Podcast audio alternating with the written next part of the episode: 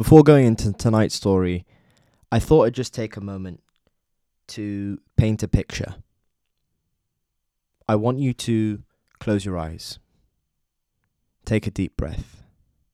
I want you to imagine a black woman born during the fifties, and she's being raised in one of America's most racially segregated towns. This woman is molested during most of her childhood. At fourteen years old, she's raped by her nineteen-year-old cousin. At fourteen years old, she, she gives birth, and she experiences the grief of losing a baby. That woman is Oprah. Yes, I'm talking about America's first black female billionaire. I'm talking about the most recognizable face on television. I'm talking about one of the most effective philanthropists. Oprah isn't just a talk show host. She's a brand, and everyone wants to meet her.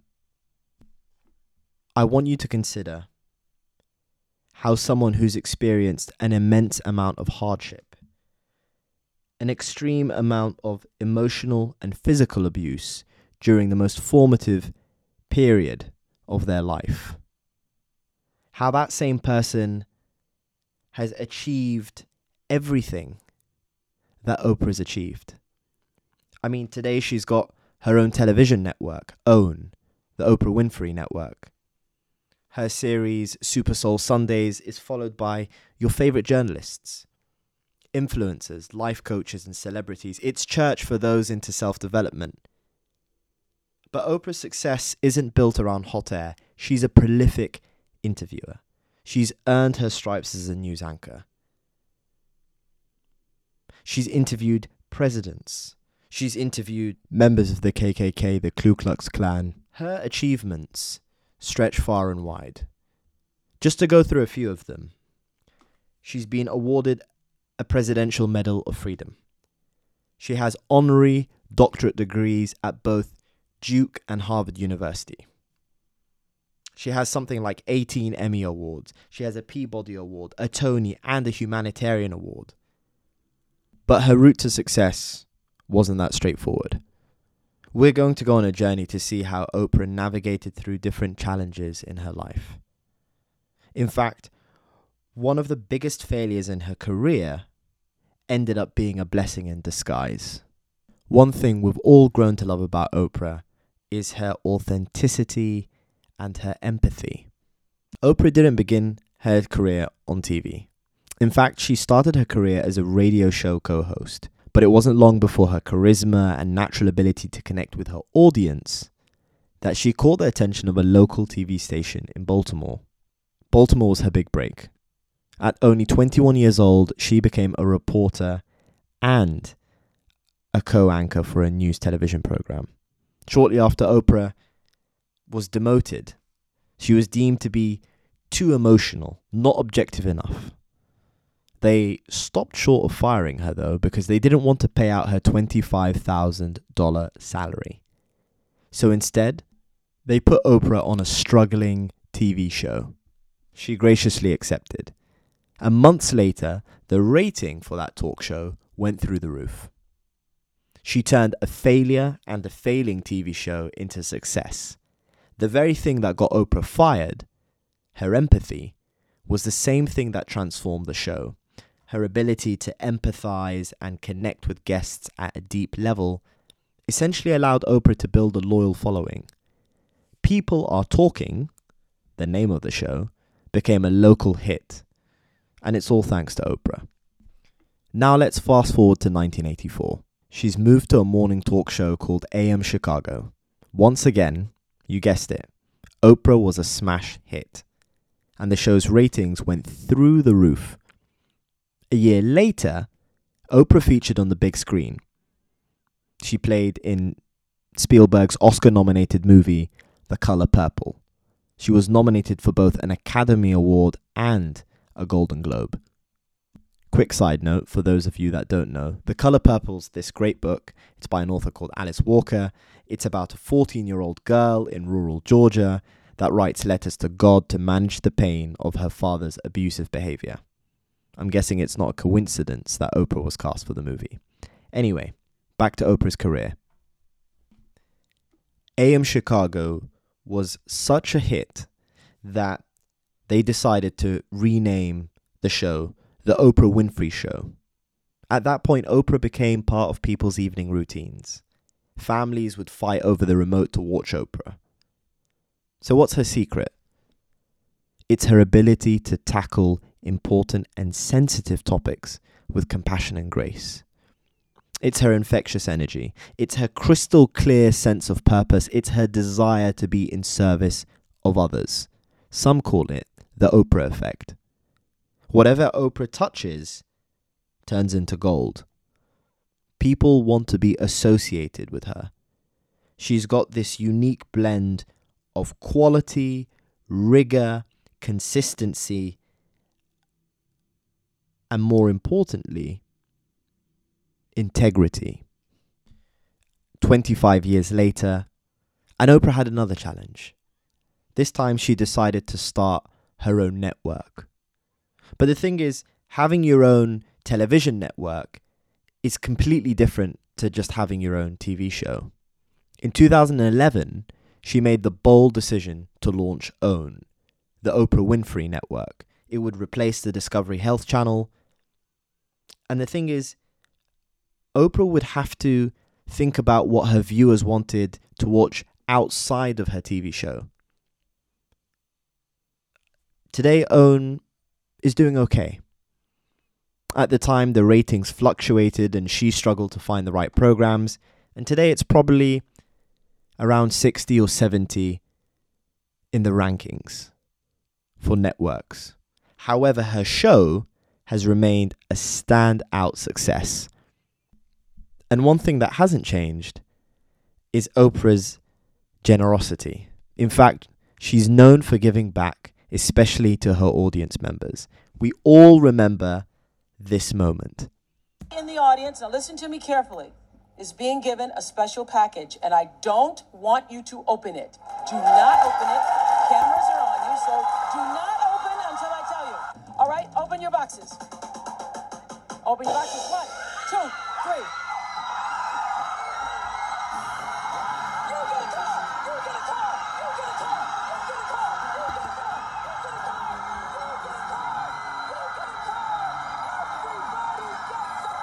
We all know that moment.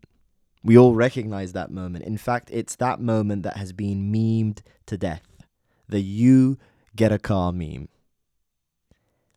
It was at that moment that all two hundred sixty-seven audience members screamed when they received the keys to a brand new Pontiac G six sedan. But her popularity isn't about gift giving. It's her iconic interviews.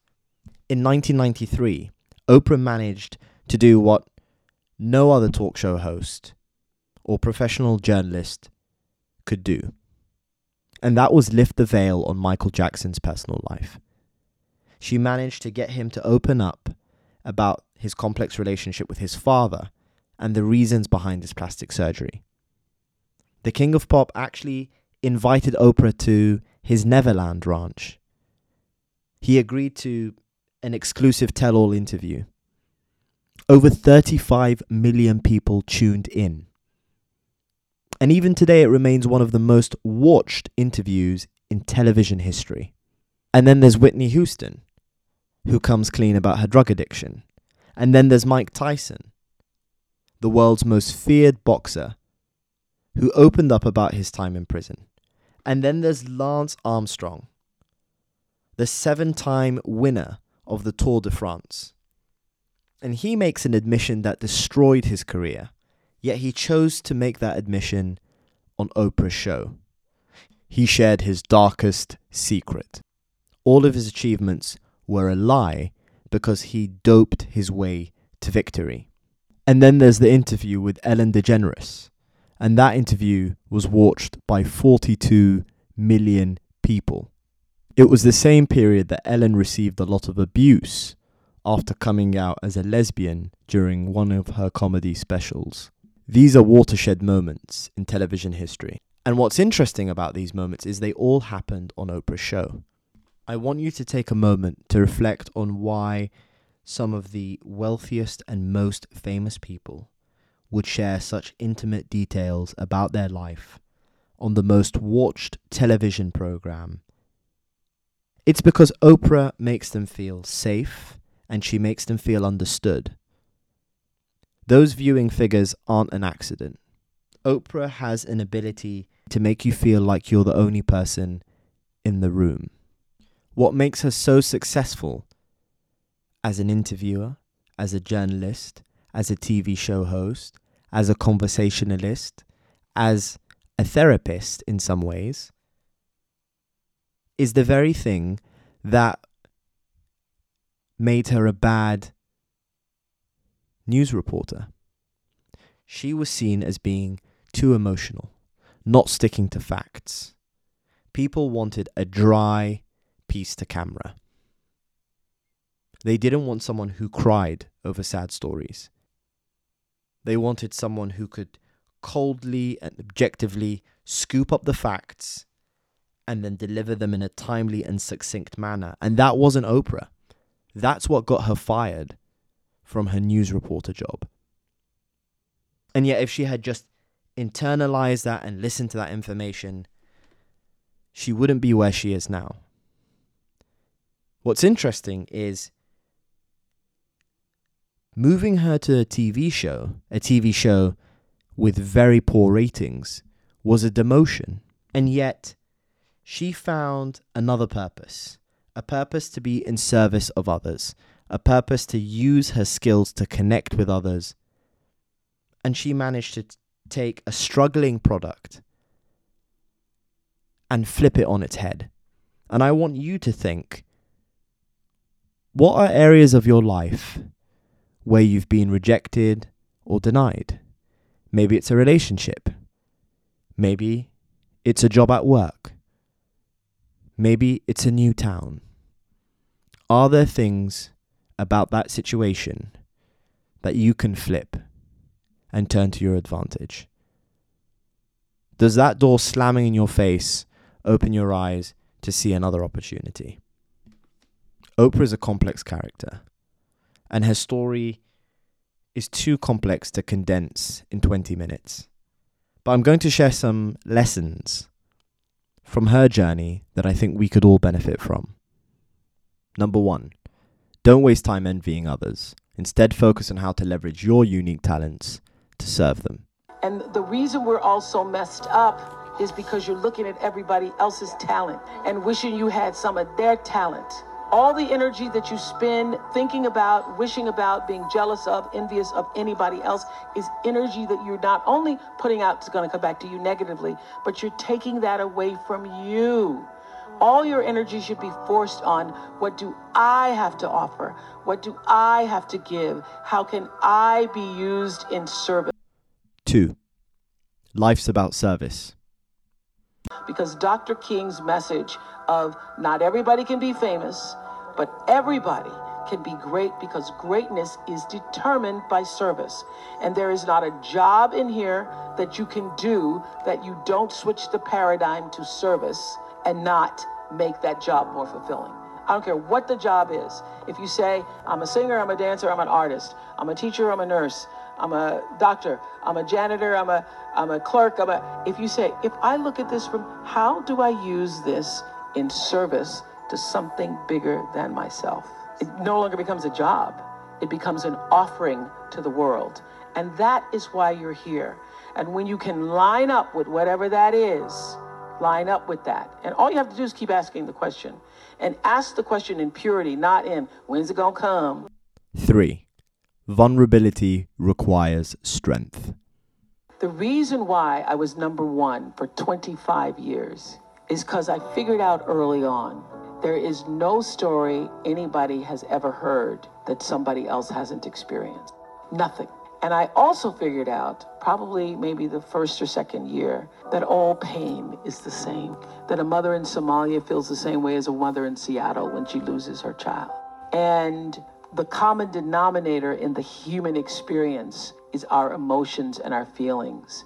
And the more vulnerable and open you are willing to be with your story, the more actual understanding you create with other people, and the more powerful you become. People don't think less of you for sharing your story. They think more of you for having the courage to share it. Number four, learn to listen to your intuition.